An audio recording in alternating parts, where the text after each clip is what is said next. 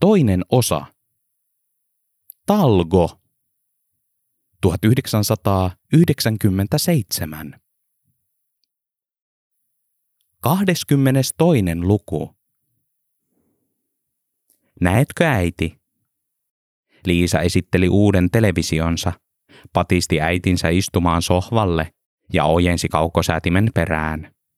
Tutustukoon siihen nyt, kun Otanmäessä joutui aina nousemaan television äärestä kanavaa vaihtamaan. Tuosta vain, yhdellä näppäimellä. Eikös olekin ihmeellistä? Paljonko maksoi? Kohtuullisesti. Vaan kohtuullisia oli tulotkin, vaikka tässä vieläkin oltiin virallisesti äitiyslomalla. Kuulitkos äiti?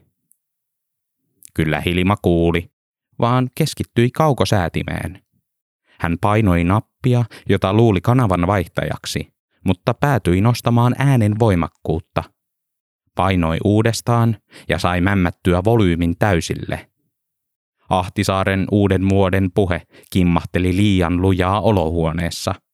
Pekka rekisteröi sen ja alkoi itkeä. Toivottavasti huomasi myös sen, että tuollaisen inhottavan suuren äänen oli aikaan saanut mummo, josta vauva jostain käsittämättömästä syystä piti ja pyrki usein syliin nähdessään. Parin minuutin päästä kuusikymppinen luovutti, nousi ylös, ojensi kaukosäätimen, vaatetti takkinsa, silitti tyttären poikaansa päälaista ja lähti takaisin Otanmäkeen. Liisa sammutti television ja opasti poikansa vellille. Hyvää työtä, kiljukaula. Tunnin päästä saapui Pentti. Liisaa harmitti, ettei hänen äitinsä ollut näkemässä menestyvää liikemiestä, joka oli hyvän elintason takana jo äitiyslomalaisena, eikä ollut liioin näkemässä tonnin seteleistä pullistelevaa rahakuorta, joka tarkoitti vaikka ja mitä mannaa. Vaivaannuttava Pentti kyllä oli, kun ei ollut mitään yhteistä puhuttavaa koskaan – hän vain oli ja istui vastapäätä hiljaa tunnin verran kuukausittain ja halasi omituisesti. Mutta työnantajalle piti olla mieliksi, etenkin kun työnantaja maksoi niin hyvää palkkaa. Pentti riisui kenkänsä eteiseen, otti halauksen vastaan, sulki silmänsä ja antoi murheidensa valua mielestä pois, vaikka syytä ei murheisiin ollutkaan. Hän laittoi vaivihkaa kuoren puhelinpöydälle ja käveli uuteen ruokapöytään hörppimään teetä korvallisesta mukista ja syömään vatsansa pinkeäksi. Rahasta ei koskaan puhuttu, eikä siitä tarvinnutkaan puhua. Juteltiin mitä juteltiin, sillä ei ollut niin väliä. Sävy oli aina kevyt ja ystävällinen, arvostava ja huolehtiva – Tällä kertaa Liisa avasi suunsa, joka hymystään huolimatta tuotti Pentille harmia. Milloin mä pääsen töihin? Liisa oli ottanut tavaksi kysyä tätä aina, ja joka kerta Pentti oli onnistunut väistämään kysymyksen tarjoamalla ylimääräistä äitiyslomaa. Tällä kertaa nainen ei kuitenkaan tyytynyt käden heilautukseen ja epämääräiseen vastaukseen myöhemmin. Tiedätkö, mä olisin kyllä jo ihan valmis, Liisa intti. Pekalle on katottu jo lasten tarhapaikka ja kaikki. Liisa ei luovuttanut millään, joten Pentin oli pakko sanoa sattumanvarainen päivä kuukauden päähän. Siihen mennessä olisi keksittävä jokin toinen tekosyy, mutta tähän oli vielä sopivasti aikaa. Ehkä Liisa ei edes muistaisi tätä silloin. Onneksi Liisa tyytyi vastaukseen ja siirtyi seuraavaan puheen aiheeseen. Voitaisko me ensi kerralla tulla Pekan kanssa käymään? Me ei olla koskaan käyty sun kotona. Sinä olet kyllä siellä jo käynyt, Pentti vastasi.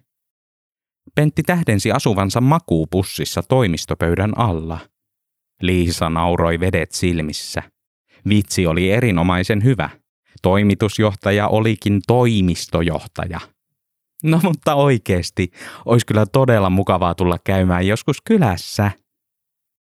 Pentti väitti edelleen asuvansa toimistossa, ja Liisan nauru jäi kurkkuun. ei Pentti juksannutkaan. Ei tuollainen käynyt päinsä. Ei mitenkään. Hilimalle oli jo niin monta kuukautta kerrottu Pentin vauraudesta sekä siitä, että Pentti asui varmasti hienossa kattohuoneistossa. Onneksi Hilima ei ollut paikalla todistamassa tätä.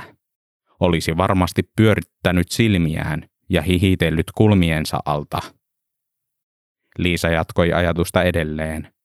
Eihän semmoinen myöskään käynyt päinsä, että firman virkistyspäivillä teatterissa Pentti heitettäisiin ulos, kun tulkittaisiin kodittomaksi. Että saisi hävetä. Sai jo vähän nyt hävetä, kun tuo homssuinen villapaita taisi olla vähän homeessakin. Sitä paitsi, tulisihan siinä varmasti joku lakikin vastaan, ettei toimistotiloissa saanut asustella. Siinäpä sitten heitettäisiin Pentti kaltereiden väliin, ja yksin joutuisi suurta Solutionsin toimistoa pyörittämään. Asia täytyi järjestää toisin välittömästi. Pentti ei ollut varma, oliko Liisa oikeassa vai itse väärässä. Ulkopuolisen silmiin saattoi näyttää nurin kuriselta, että makuupaikaksi kelpasi pelkkä makuualusta, mutta toisaalta se riitti hyvin. Sitä paitsi varaa ei ollut asuntoihin – kun joka penni meni Liisan kuoreen. Pentti unohti asian viikoksi. Seuraavana lauantaina Liisa kuitenkin soitti, kertoi osoitteen ja pyysi nousemaan makuupussista näyttöön. Täällä oltiin jo, ja Pekka oli käymässä kohta yhtä kärsimättömäksi kuin välittäjä, joka pureksi kynsiään ja polki jalkaa. Pentti näki jo kaukaa tutun talon, tutun rapun ja tutumman huoneiston. Myynnissä oli tismalleen sama asunto, jonka hän oli lehtiilmoituksella itse myynyt muutamaa vuotta aiemmin 600 markan hintaan. Tavaraa tosin tällä välin oli tungettu huoneiston täydeltä. Pesukonekin ja kaikenlaisia liitäntöjä, vessa, yhtä peiliä ja moottoroitu sänky, joka oli ilmeisesti pultattu seinään ja lattiaan kiinni. Kaupan päälle tulisi kaikki nämä kalusteet, jos niin halutaan, asunnon välittäjä makeili.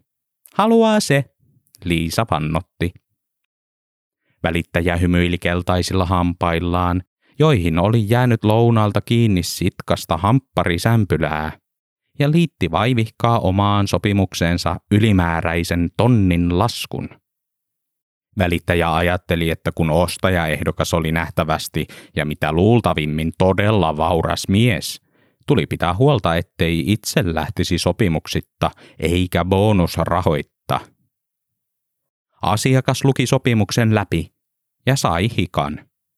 Asunnon välittäjä tarjosi vettä ja kynän. Ei Pentti halunnut asuntoa, sillä likipitäen miljoonaa ei mitenkään ollut hassattavaksi kattoneliöihin. Sellaisen myötä humpsahdettaisiin taas sellaiseen velkakuiluun, josta päästäisiin yli vasta sadan vuoden päästä. Ja millä ilveellä voisi sitten Liisalle maksaa kuoria, joilla tämä kohoaisi edelleen ylöspäin ja antaisi itselle hyvän syyn olla tyytyväinen elämään? Minä voisin miettiä tätä, Pentti sanoi, ja ojensi sopimuksen takaisin.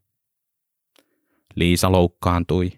Asuntoa oli haettu vaivalla ja vängällä, ja monta päivää piti tätäkin välittäjää suostutella näyttämään kämppää, kun ei uskonut kenenkään sitä katsovan kuin huvikseen. Kohtuullisinta nyt olisi, että Pentti edes tätä kokeilisi. Välittäjäkin riensi ilmoittamaan, että voisihan tuosta muutaman sadan tai ehkä jopa viisi vuolaista hintapyynnistä saman tien pois. Eikä tarvitsisi käydä pankin kautta hakemassa mitään lainapapereita tai sopimuksia tai vakuuksia sitä ennen. Ne kyllä hoituisivat aikanaan, ja siinäkin voisi olla avuksi. Sana kyllä riitti näin alkuun, kun noin arvokkaasta asukkaasta oli kyse – Liisan kulmissa oli suuttumuksen ryppy, eikä Pentti sellaista halunnut mitenkään nähdä. Olihan se toki oma syy, että sellainen oli naiseen muodostunut, Pentti mietti. Se piti saada pois, sillä mitään sellaista ei halunnut tehdä, mikä olisi karkoittanut Liisan pois elämästä. Pentti allekirjoitti. Taas. Velkakuiluun ei tällä kertaa liuuttu. Sinne humpsahdettiin. Eikä jättimäinen asuntolainavaade tippunut postiluukusta, sillä siitä se ei mahtunut läpi. Se piti hakea postista.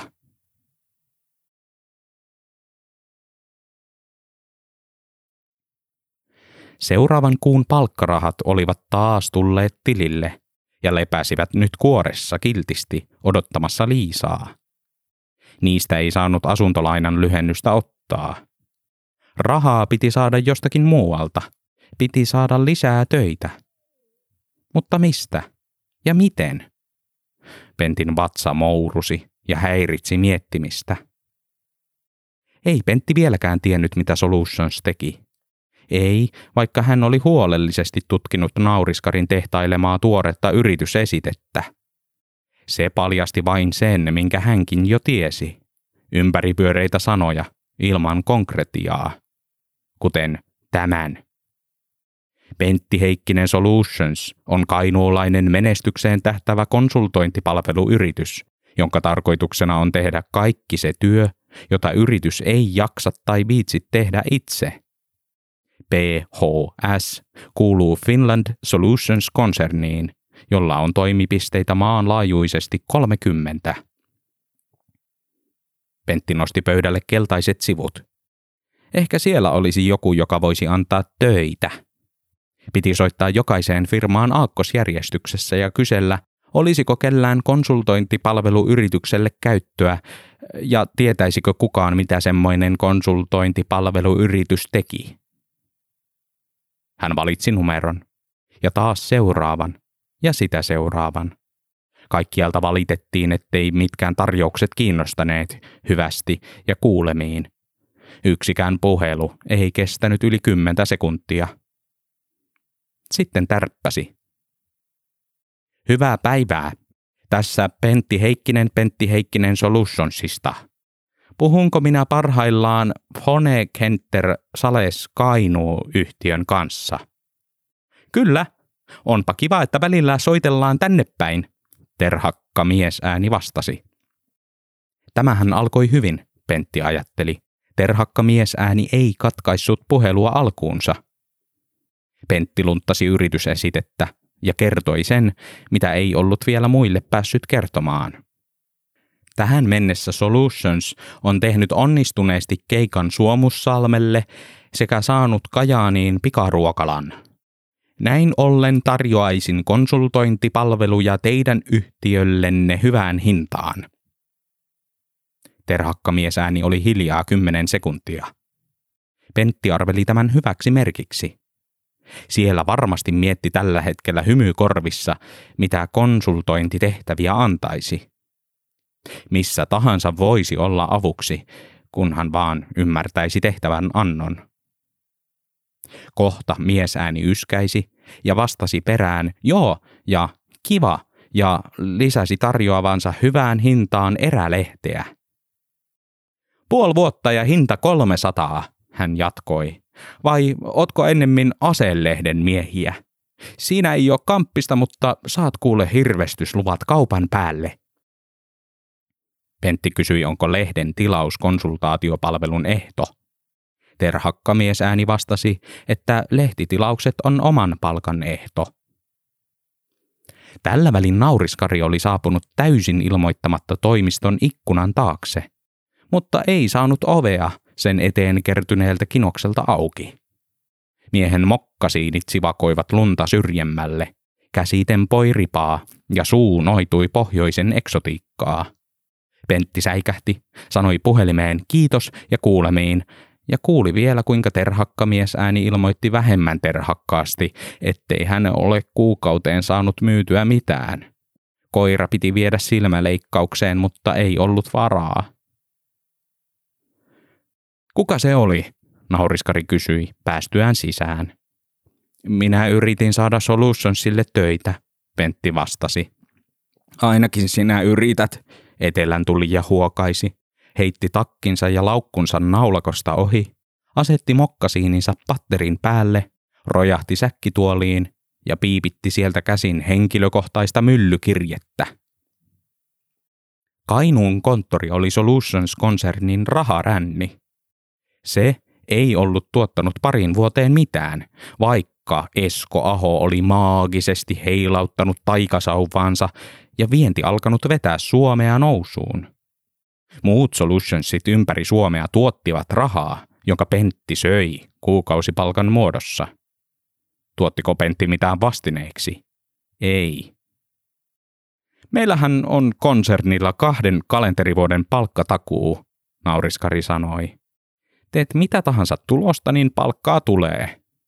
Mutta vuoden vaihteeseen se loppui. Enää meidän pääkonttori ei voi maksaa kuukausipalkkoja. Nyt pitäisi tehdä oma tulos ja oma rahapentti. Nauriskari naksautti niskojaan ja pyysi Penttiä jatkamaan soittelua ja kuvittelemaan hänen itsensä olevan näkymätön. Kertoi seurailevansa säkkituolista käsin päivän verran toimintaa ja tekevänsä merkintöjä, joita käytäisiin sitten päivän päätteeksi yhdessä läpi. Pentti ei ehtinyt tarttua puhelimeen ennen kuin se soi. Helei, Pentti! Monelta saisi tulla töihin. Tänään oli se sovittu töihin tulopäivä ja Pekkakin puettu lastentarhaa varten. Liisa ehdotti voivansa tuoda pullat tullessaan. Saisiko tulla taksilla? Pentti sulki äkkiä puhelimen sanomatta sanaakaan. Hirveätä. Jo pelkkä nauriskarin ukaasi loppuvista rahoista kauhistutti. Ja nyt vielä tämä. Miksi sen sovitun päivän piti olla juuri sama kuin tämän yllätyskäynnin? No, kuka se oli? Nauriskari ihmetteli. Tarjosko keikkaa? Mikset puhunut mitään? Tästä tulee kyllä melko iso merkintä. Pentin hiki norosi kauluksesta villapaidan alle ja tahrasi paidan tummaksi kahdessa sekunnissa.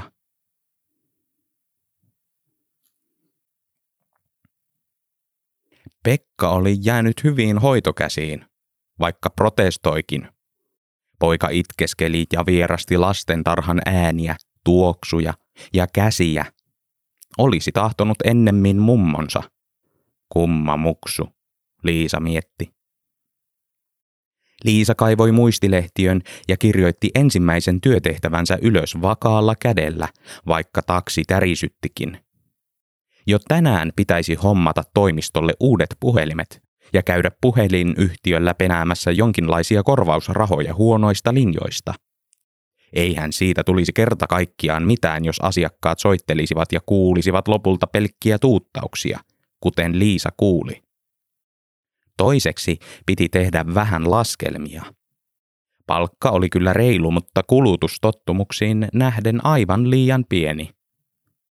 Jos perustelisi oikein nätisti, voisi varmasti saada ylimääräisen 500.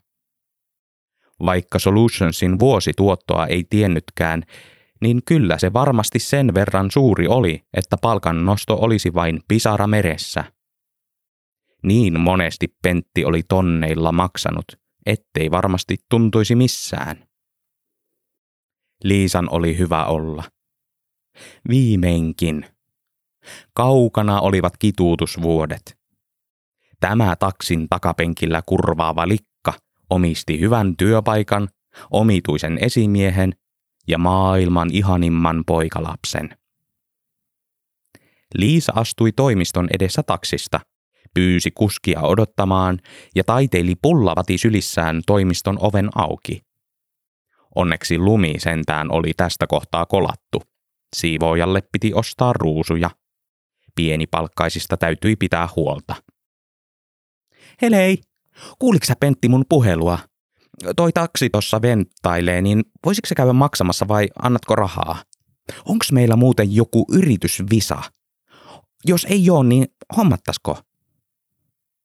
Toimiston tunnelma ja tervetulo toivotus ei ollut niin riemukas kuin Liisa oli kuvitellut. Pentti istui pöydän ääressä ja katsoi suu ammollaan päin, kuin olisi kala, joka oli kiskottu koukkuun ja rantaan. Oliko sillä nälkä? Pulla suuhun ja hommiin.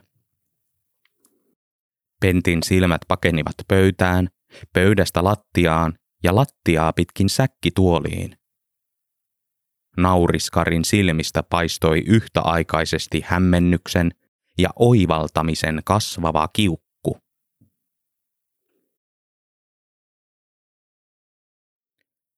Ring, ring, kop, kop. Pentti painoi korvansa Liisan ovea vasten ja häpesi. Kyllä he sisällä olivat. Poika siellä höpötteli iloisesti ja kuplivasti. Siinä lapsen ilossa kaikki on vielä niin selvää ja yksinkertaista, vaikka kaikki muu olikin sotkussa. Nauriskari oli Liisan nähtyään huomauttanut olevansa sivistynyt mies, ja sitten karjunut vartin verran niin, että tärykalvot tanssivat. Eikä siinä auttanut sanoa mitään vastaan. Pentti ei tiennyt, miksi nauriskari niin kovasti ei halunnut Liisaa töihin.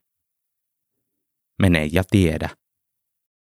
Mutta kaikkein pahinta Pentille oli, että Liisa oli tiputtanut pullavadin maahan ja juossut ulos ja kotiinsa kesken kaameimpien lauseiden.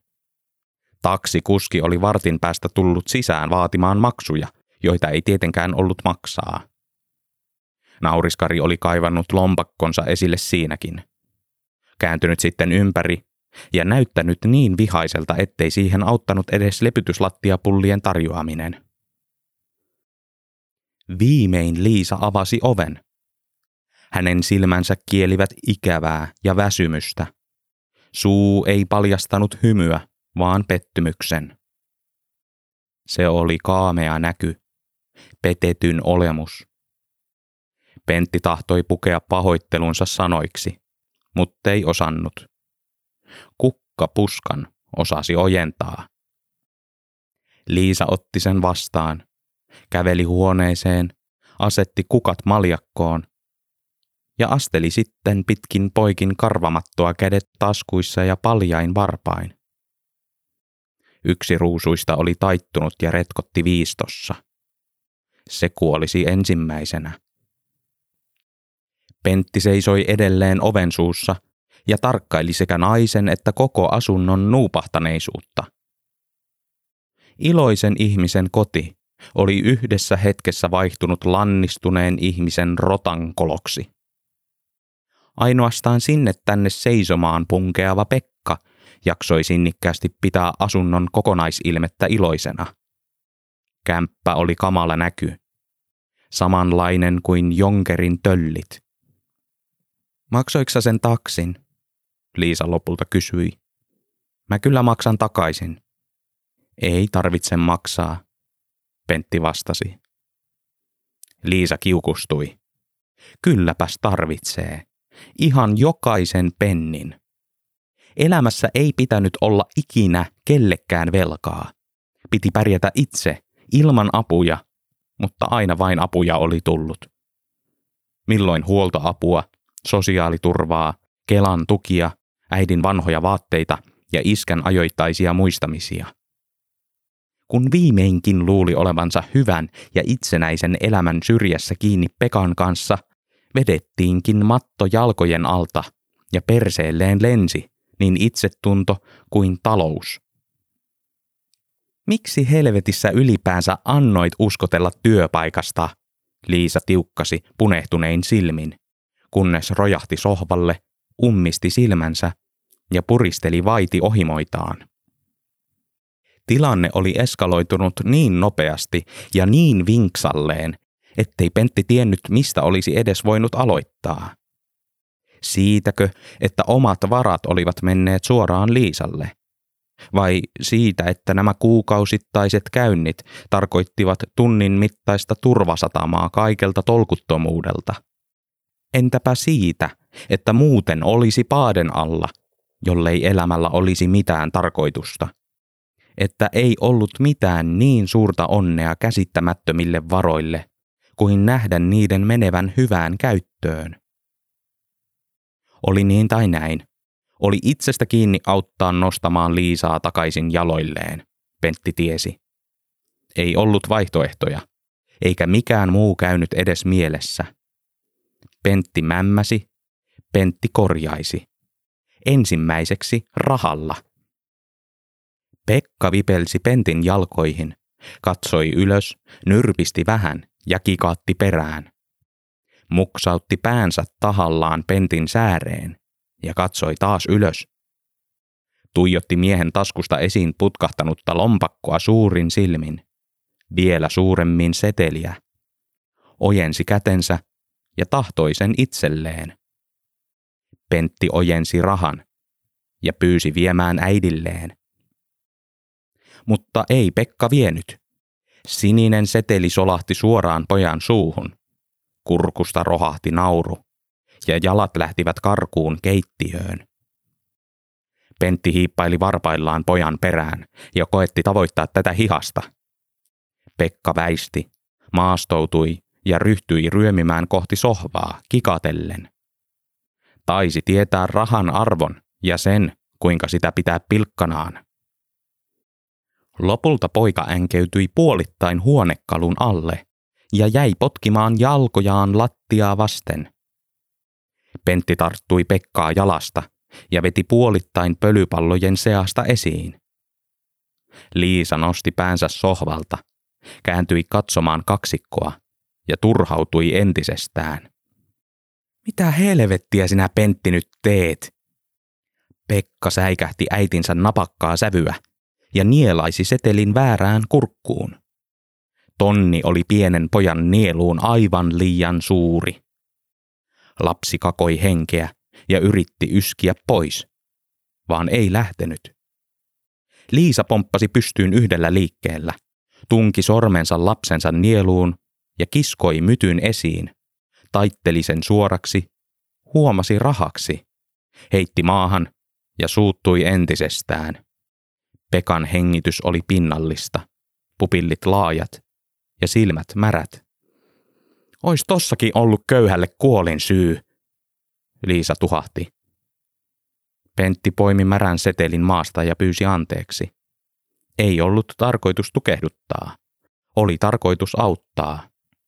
Hän pyyhki kuolaisen setelin paitaansa vasten, pani rahan takaisin lompakkoonsa ja hipsutteli takaisin eteiseen. Ai, nyt sä et jätäkään sitä rahaa, Liisa tuhahti, kunnes rojahti takaisin sohvalle ja ummisti silmänsä. Hämärän ympäröimiä olivat sekä äiti että poika siinä sotkuisessa paikassa, joka huokui onnettomuutta ja apatiaa jokaisella asbestisella solullaan. Niin oli, mutta ei niin saanut olla. Pentti hypisteli seteliä. Piti korjata tilanne, sillä niin ystävät tekevät. Piti tuoda tänne uusi rahakuori, että Liisa pärjäisi. Piti etsiä Liisalle uusi työ. Se kaikki olisi nyt omissa käsissä. Pentti laski kuolaisen setelin puhelinpöydälle, kaivoi tyhjän kirjekuoren taskustaan ja laittoi kaikki loput taskuistaan löytämänsä rahat mukaan. Tunsi hetken hyvää oloa ja tarpeellisuutta itsestään. Jonkeria ei Liisasta koskaan tulisi. Ei ikinä. Vaikka tilanne oli kaamea, tarpeellisuus lohdutti enemmän kuin olisi pitänyt.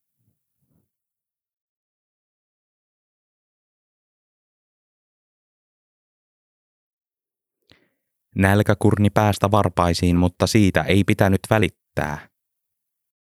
Piti puskea se syrjään sokeripalalla ja ynnätä pennit kasaan, saada tarpeeksi kokoon anteeksi pyyntöön ja rahakuoreen, kun palkkaakaan ei enää herunut. Perunat piti säännöstellä päiväannoksiksi. Se oli fiksuinta. Mutta laihaksi rahankeruu meinasi jäädä. Pentti oli myynyt asuntonsa kaiken irtaimiston rahan tarpeeseen. Kaikki menikin nopeasti, paitsi seinään ja lattiaan pultattu moottoroitu sänky. Sitä ei saanut myydyksi millään, sillä isännöitsijä oli tullut ja katsonut pultteja ja todennut sitten, että koko talo saattaisi romahtaa, mikäli pultit nykäistäisiin irti. Irtaimiston jälkeen Pentti oli yrittänyt myydä koko asunnon, mutta kukaan ei ollut sitä huolinut. Ensinnäkään kellään ei ollut tarpeeksi rahaa. Toisekseen, kukaan ei halunnut ostaa asuntoa, jonka yhden huoneen lattiapinta-alan söi jättimäinen moottoroitu ja arvaamattomasti toimiva sänky, joka käyttäytyi miten sattui ja jota ei saanut ottaa pois. Jopa vuokralaiset kääntyivät ovelta saman tien. Jonkerin myyminen ei tullut kysymykseenkään. Niin epätoivoinen ei sentään pitänyt olla – Pentila oli kasassa liki kuukauden äheltämisen jälkeen vaivaiset 5000 markkaa. Tämän lisäksi niskassa oli jättimäinen asuntolaina. Eikä sitä palkkaakaan enää tippunut. Nämä kaikki yhdessä olivat onneton miinusmerkkinen korvaus, jolla ei Liisaa suosta nostettaisi. Kuun viimeisenä päivänä Pentti yritti vielä soittaa keltaiset sivut uudelleen läpi tarjosi turhaan konsultointipalveluja ja lopulta vaikkapa siivousapua, mutta yksikään yritys ei lotkauttanut korvaansa. Eivät lotkauttaneet myöskään ehdotukselle, että mikäli Pentti Heikkistä ei voisi palkata, voisivatko harkita Liisa Korhosta, joka oli vailla työtä. Lopulta Pentti paiskasi keltaiset sivut kiinni ja sulki pään käsiinsä. Vatsa kurni vallattomasti ja heikot Syödä ei saanut, sillä kaikki olisi Liisalta pois. Sitten saapui taas nauriskari, yllättäen ja hiljaisena kuin tuomiopäivän haamu. Tällä kertaa hän ei rähjännyt, vaan asetti takkinsa naulakkoon, istahti Penttiä vastapäätä ja tarjosi lakritsaa. Pentti otti saman tien viisi. Onko tullut töitä? Hän kysyi. Ei, olen pahoillani. Nauriskari huokaisi. Eipä tietenkään. Mistäpä niitä Pentti osaisikaan etsiä. Minä tulin tänne nyt ottamaan härkää sarvista. Jollakin ilveellä pitäisi saada sinut tuottamaan solutionsille. Jotenkin sinun pitäisi nyt onnistua saamaan töitä. Mistäs me sellaista keksittäisiin? Nauriskari tarjosi lisää lakua ja huomasi Pentin hotkivan ne juurikaan pureksimatta. Nälkäkö sillä oli, nauriskari tuumi. Kaikki muut Solutionsin esimiehet olivat yltäkylläisen elämän silkkihanskojen hiveltämiä, mutta Pentti näytti aina vain enemmän aliravitulta versiolta Paavo Lipposesta. Hän kiinnitti huomionsa tiskipöydälle, jossa siistissä rivissä asetetut kukkapurkit punkivat perunaa vilkaisi sitten uudelleen aliravittua, päätään käsissään hautovaa miestä, ja kysyi suoraan, söihän tämä monipuolisesti. Pentti pudisti päätään, jonka voimasta aliravitut kädet pettivät ja rojauttivat koko yläruumiin pöydän päälle. Hän yritti kammeta käsillään itseään takaisin ryhtiin, mutta kädet eivät totelleet, vaan rojahtivat jälleen. Nauriskari nousi tuoliltaan nosti käsivarresta pentin pystyyn, vei naulakolle ja vaatetti miehen. Sysäsi pentin suuhun loput lakritsipussista ja talutti syömään, tarjosi aterian ja näki, miten mies hotki koko lautasen kahdessa minuutissa. Ei ollut mikään ihme, ettei Pentti jaksanut etsiä itselleen mitään töitä, kun oli noin karmeassa jamassa fyysisesti. Konsernin johtaja narisutteli nahistunutta salaattia hampaidensa välissä ja yritti ymmärtää nälkäistä miestä sekä koko nälkämaata. Kainuu oli kiistatta koko konsernin haastavimmista paikoista, eikä yhtään sen vaivattomammaksi ollut osoittautunut paikallinen esimies, joka kaikesta huolimatta oli jatkanut Liisa Korhosen palkkaamista, vaikka nimenomainen ohje oli ollut irtisanoa työsuhde. Helpoin vaihtoehto olisi laittaa Kainuun Solutionsin luukulle lappu ja jättää koko maakunta oman onnensa nojaan. Mutta ylpeys vaati jatkamaan. Tappiota ei nauriskari halunnut myöntää, kaikkein vähiten itselleen. Sitä paitsi usko ja luotto tulevaisuuteen pysyi vahvana. Ei tämä maakunta loputtomiin voisi köyhänä pysyä.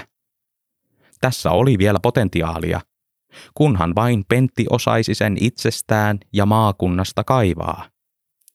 jotenkin. Mutta miten? Nauriskari tilasi Pentille toisen annoksen. Vähitellen nälkämaan miehen posket alkoivat rusottaa, ja hän näytti muutenkin siltä, että voisi kysellä kysymyksiä ilman, että pyörtyisi verensokerivajaukseen. Mihin sinun kaikki palkkarahat oikein meni, jos ei ruokaan? Nauriskari kysyi.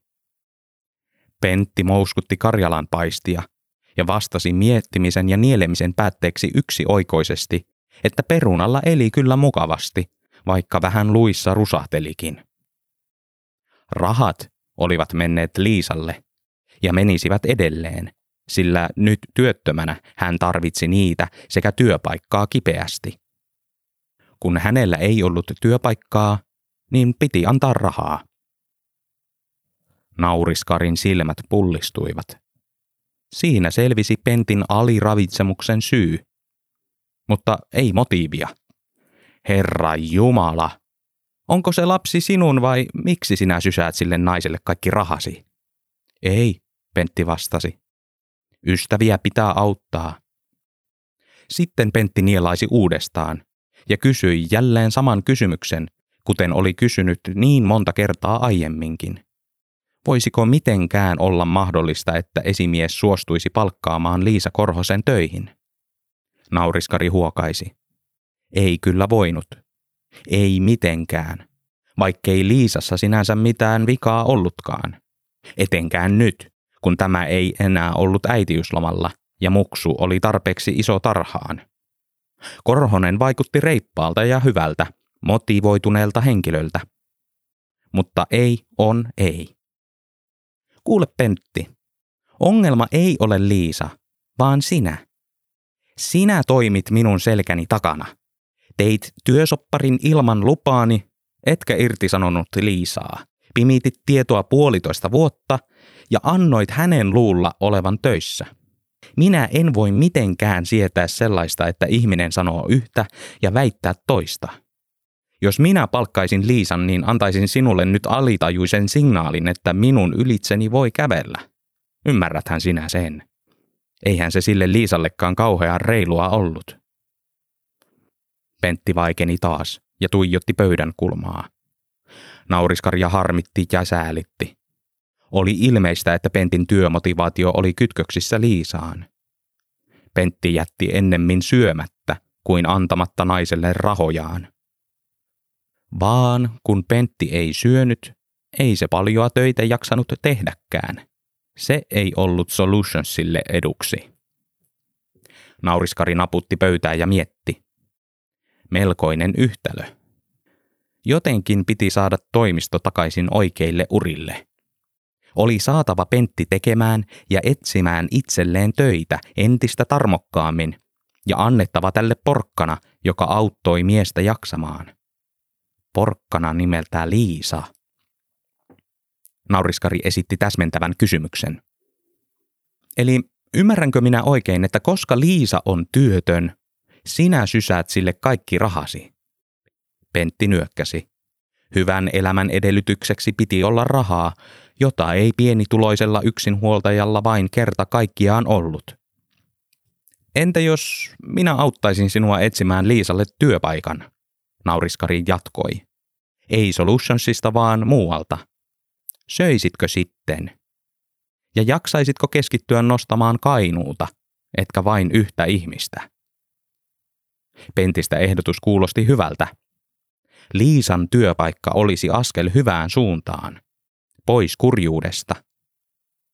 Harmittavasti työpaikka ei olisi Solutionsista, mutta hyvä jos jostakin kunhan se työpaikka olisi sitten sellainen, että sen lomassa voisi välillä nähdä ja ihmetellä maailmaa kannonnokalta, jakaa kokemuksia ja viisauksia, käydä kylässä teellä, ja kaikki olisi lopulta hyvin.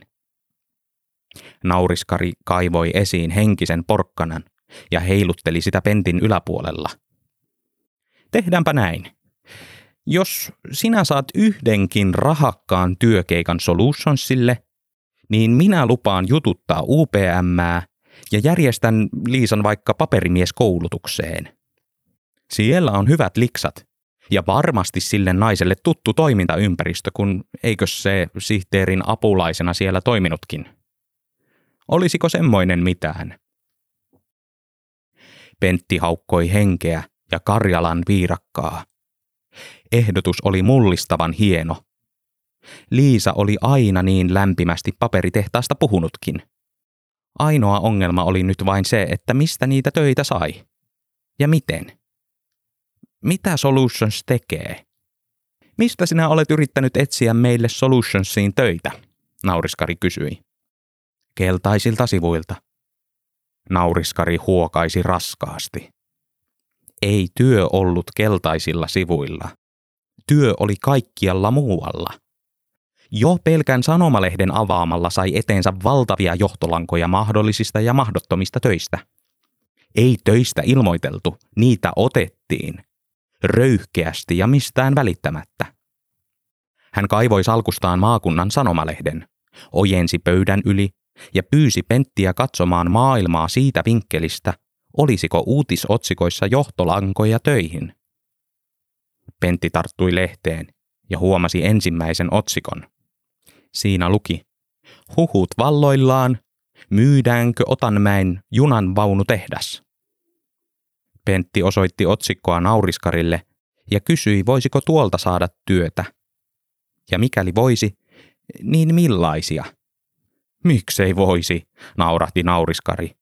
Solutionshan voisi ihan yhtä hyvin ryhtyä vaikka ostajan ja myyjän väliin ulkopuoliseksi ja tasapuoliseksi puheenjohtajaksi, jaella puheenvuoroja ja kerätä taskuun hyvät rahat. Noin niin kuin esimerkiksi. Pentti ei aikaillut. Hän pyysi nauriskarilta puhelinta, näpytteli itsensä Otanmäkeen ja kertoi sanasta sanaan sen, minkä nauriskarikin oli juuri sanonut. Hän kuunteli hetken, pani sitten käden luurin eteen ja kuiskasi pöydän yli, paljonko kannattaisi pyytää. Sai summan nauriskarilta ja sanoi sen luuriin ja jäi jännittyneenä odottamaan vastausta. Lopulta puhelu päättyi.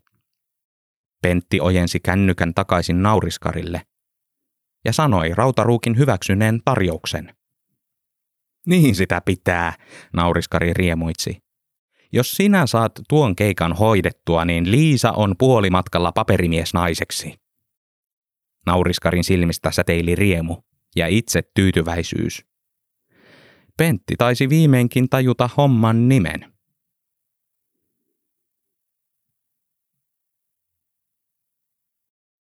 Liisaa ärsytti. Pekka ei pysynyt sylissä. Venkoili ja temppuili, eikä suostunut syömään ruokaansa. Ei, vaikka lentokone pärisi kohti suuta. Hilima istui kädet sylissä ruokapöydän toisella puolella, tuijotti pöydän kulmaa ja välillä vilkuili päin Liisaa ja venkoilevaa lasta. Lopulta äiti päästi poikansa sylistään. Lapsi kiersi pöydän ja änkeytyi mummonsa syliin. Pitihän se arvata. Liisa oli jättänyt sanomatta äidilleen, ettei Solutionsin työpaikkaa oikeasti ollut. Piti esittää itsenäistä naista, mutta ennen pitkään varmasti totuus paljastuisi ilmi maksamattomista laskuista ja katkaistusta sähköstä. Silti vedätys ja totuuden pimittäminen oli paljon parempi vaihtoehto kuin myöntää epäonnistuminen elämässä – Turhia olivat ne kaikki pienet sykähdyttävät hetket, jolloin Liisa soitti avoimiin työpaikkoihin. Nauroivat vain vasten korvaa, että mikä se sellainen ammattinimike kuin sihteerin apulainen oikein oli. Ha, ha. Liisa turhautti kaikki. Aivan kaikki. Pekka ei venkoillut Hiliman sylissä. Mouskutti mummonsa ojentamaa pullaa silmät kiinni. Taisi poikakin huomata, että onneton vetelys se oma äiti oli. Siinä he istuivat kolmisin pitkään vaiti. Lapsi mussutti pullan loppuun ja vaati toista. Mummon käsi oli ojentumassa jo pöydälle ja lahjomaan lapsen katalaan suosioonsa. Liisa päätti estää tämän. Elä Anna, Liisa käski. Pekalla menee vattaruikulille. Hiliman käsi jäi aloilleen ilmassa – hän katsoi ensin tytärtään, sitten turhautuvaa Pekkaa. taas kättään, pullavatia, Liisaa, kättään ja sitten taas kiukustuvaa poikaa. Nosti lopulta käden takaisin syliinsä ja kysyi, mitä hän oli kädellään juuri tekemässä, kun yhtäkkiä iski muisti katkos.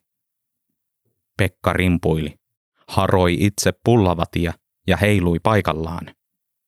Mummo yritti hillitä äkkinäisesti käyttäytyvää poikaa, mutta ei saanut tätä hallittua.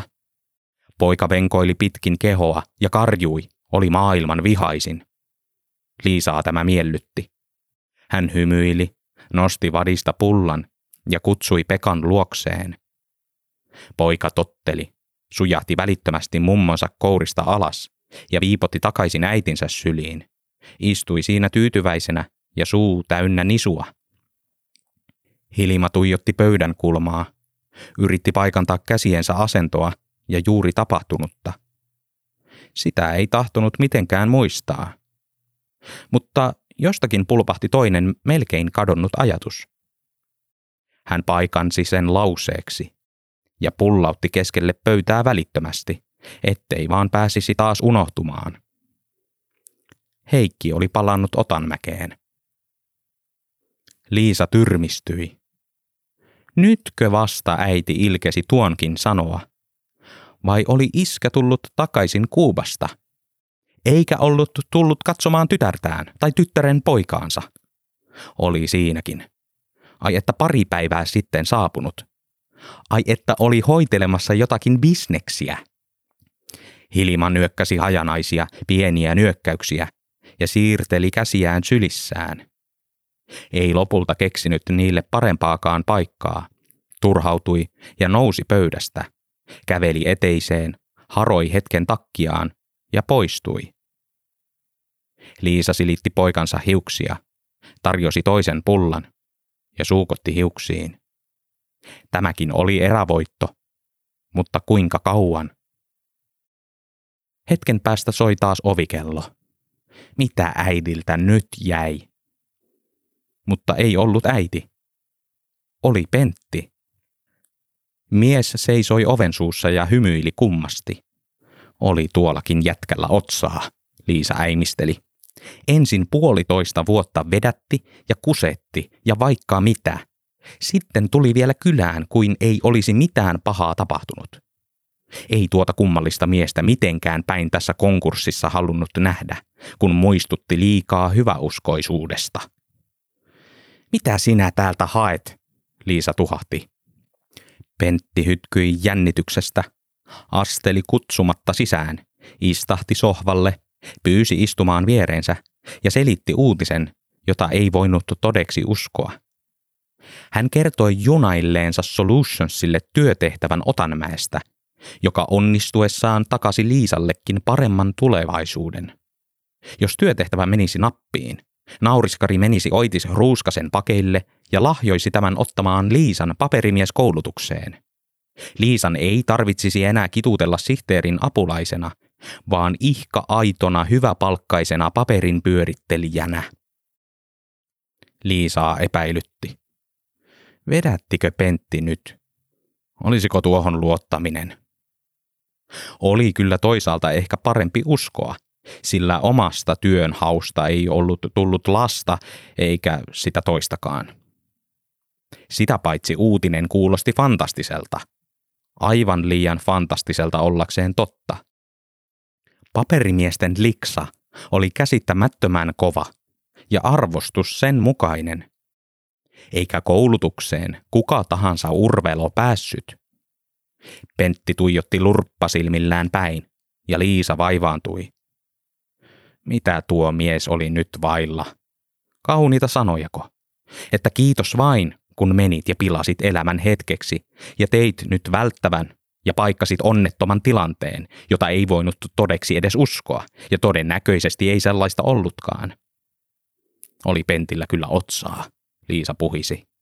Ei tuolle miehelle tehnyt mieli hymyillä ja niijailla, sillä hän oli tehnyt niin anteeksi antamattoman rumasti.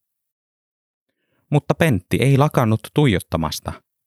Ei, ennen kuin Liisa sai väännettyä jostain naamalleen hymyn ja sanoi oho ja valtavaa ja kiitos ja ihanaa. Tämän jälkeen Pentti ojensi valtavan sylinsä ja tahtoi halauksen. Liisa totteli pitkin hampain, hymyili ja kallisti päätään ja laski mielessään sekunteja, jolloin voisi olla soveliasta päästää irti.